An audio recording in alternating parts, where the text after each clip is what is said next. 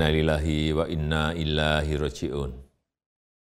Saya atas nama pribadi, keluarga, bangsa, dan negara menyampaikan duka cita yang mendalam atas berpulangnya saudara kita, kita Bapak Cahyo Kumolo, Menteri PAN RB hari ini, Jumat 1 Juli 2022 pukul 11 lebih 10 menit di Jakarta.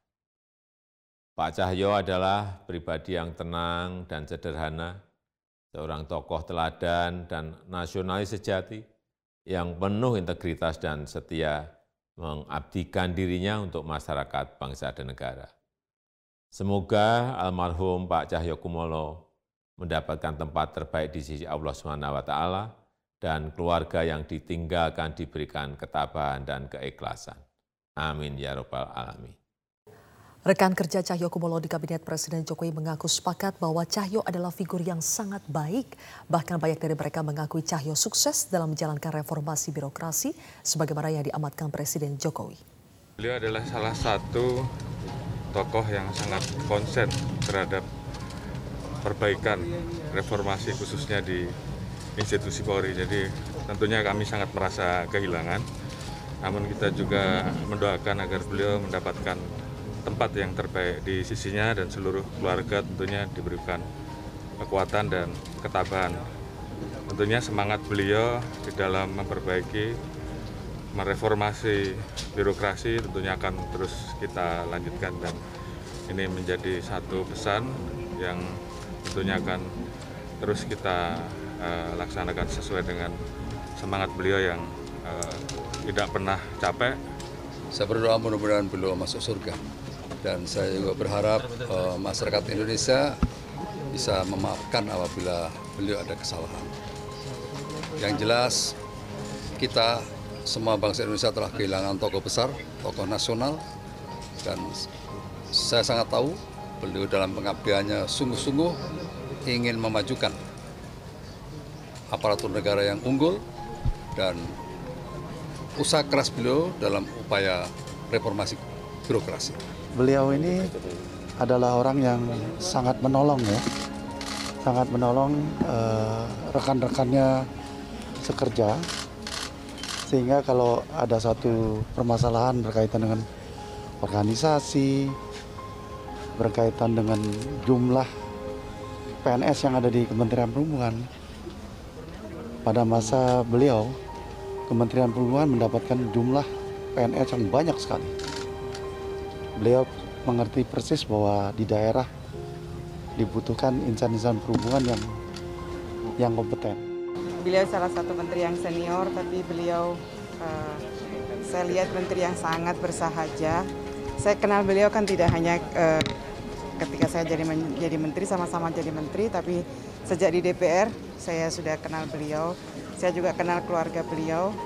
Jadi beliau keluarga yang bersahaja. ASN Pemprov Sulawesi Barat melakukan sholat goib atas meninggalnya Menpan RB Cahyo Kumolo. Bahkan pejabat Gubernur Sulawesi Barat Akmal Malik tak kuasa menahan tangis atas kepergian Cahyo Kumolo. Sholat goib digelar di Masjid Baitul Anwar Kompleks Pemprov Sulawesi Barat dengan diikuti sejumlah ASN dari Pemprov Sulawesi Barat. Mereka mendoakan agar almarhum Cahyo Kumolo mendapatkan tempat terbaik di sisi Allah Bahkan pejabat Gubernur Sulawesi Barat Akmal Malik yang juga merupakan Dirjen Otonomi Daerah Kemendagri tak kuasa menahan kesedihan. Akmal terlihat sangat kehilangan sosok Cahya Kumolo yang sudah ia anggap sebagai guru dan nasionalis sejati.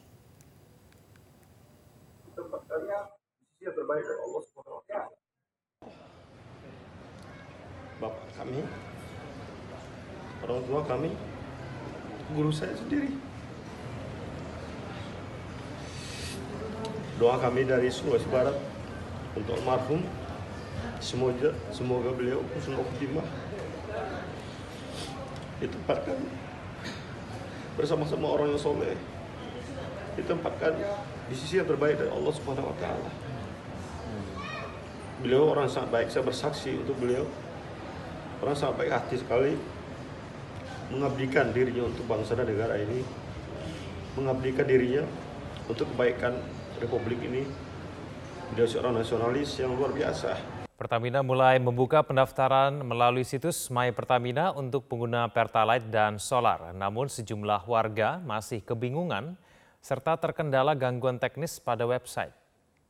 Sejumlah kendala dialami warga pada hari pertama pendaftaran penggunaan BBM bersubsidi melalui situs subsidi-tepat.mypertamina.id. Warga mengaku tidak bisa mengakses situs karena Pertamina sedang melakukan optimalisasi. Hal itu pun membuat warga yang daerahnya termasuk ke dalam wilayah uji coba kebingungan. Warga pun ikut mengeluhkan tidak adanya sosialisasi. Ya gini terus mas, dari tadi. Server mungkin ya, atau seperti apa itu kan? Tapi daftar udah mulai coba tapi tampilannya seperti itu gitu? Iya, belum. Ah, bersabar terus. Ah, bersabar terus, nggak bisa diklik. Untuk memudahkan warga, Pertamina pun membuka posko informasi di beberapa SPBU di 11 wilayah uji coba agar informasi yang diterima masyarakat lebih jelas. Sementara itu, pihak Pertamina kembali menegaskan bahwa mulai tanggal 1 Juli hingga dua pekan ke depan, uji coba masih sebatas tahap sosialisasi dan pendaftaran serta pencocokan data. Selanjutnya baru akan dilakukan transisi penggunaan QR Code. Kita lihat dalam perkembangan nanti. Ya, jadi uh, untuk yang tahap pertama kita akan longgarkan ini ya. Kalau kemarin kan saya sampaikan uh, kita coba dua minggu gitu ya. Kita akan longgarkan ini untuk pendaftaran. Jadi selama proses pendaftaran, semua proses pembelian masih seperti biasa. Pihak Pertamina menambahkan penggunaan aplikasi My Pertamina tidak diwajibkan bagi pengguna. Yang terpenting adalah kendaraan pengguna sudah terdaftar dan mendapatkan QR Code.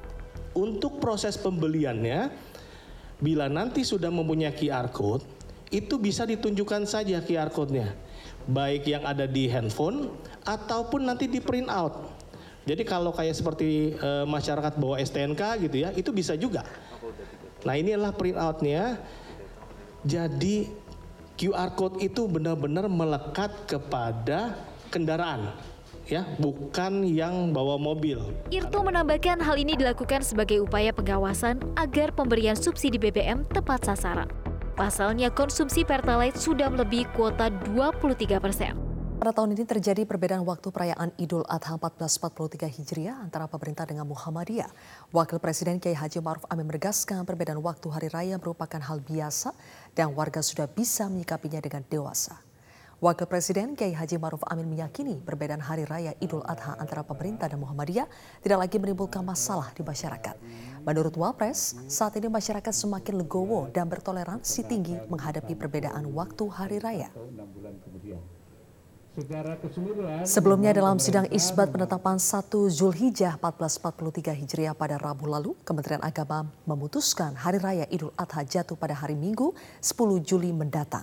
Sementara pimpinan Pusat Muhammadiyah menetapkan 10 Zulhijjah 1443 Hijriah jatuh pada Sabtu 9 Juli berdasarkan hasil perhitungan wujudul hilal oleh Majelis Tarjih dan Tajdid Muhammadiyah.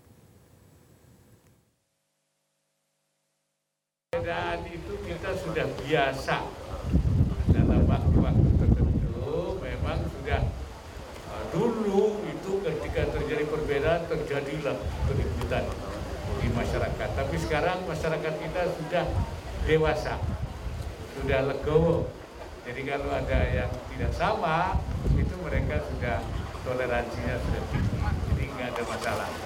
Dan semua sudah pada tahu yang ikut Muhammadiyah, yang ikut Muhammadiyah, yang ikut pemerintah, ikut pemerintah. Jadi nggak ada masalah.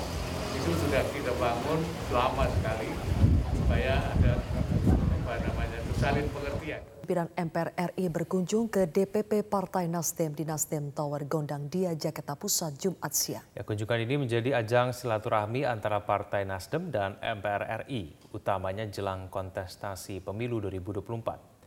Dari pertemuan ini, kedua pihak sepakat untuk bersama-sama mewujudkan pemilu 2024 yang lebih berkualitas. Partai Nasdem dan MPR RI pun saling berkonsolidasi untuk mengedepankan kepentingan dan persatuan bangsa dan negara di atas kepentingan kelompok.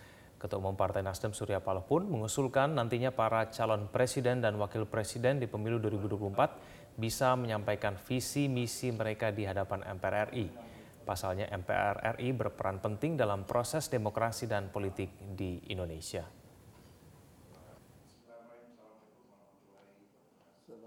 Dari diskusi-diskusi itu semuanya mempunyai kesepakatan yang sama Kami tentu berharap upaya konsolidasi seluruh komponen dan elemen masyarakat yang mengarahkan kepada suatu bangun kesadaran bersama agar pemilu yang kita nanti insya Allah akan hadapi pada tahun 2024 yang akan datang akan jauh lebih memberikan nilai kualitas pemilu itu sendiri dan bangun kesadaran yang memberikan arti bagaimana mementingkan kepentingan persatuan di antara sesama anak bangsa ini di atas kepentingan para calonnya masing-masing. Bang Surya yang ada baiknya MPR ambil bagian di situ, mengundang para calon calon presiden itu untuk menyampaikan visi misinya, menyampaikan pandangan-pandangan tentang kebangsaan di hadapan seluruh anggota MPR Republik Indonesia sebagai representasi daripada partai-partai politik yang ada di dalam DPR RI yang diwakili oleh para fraksi dan Dewan Pimpinan Daerah mewakili daerah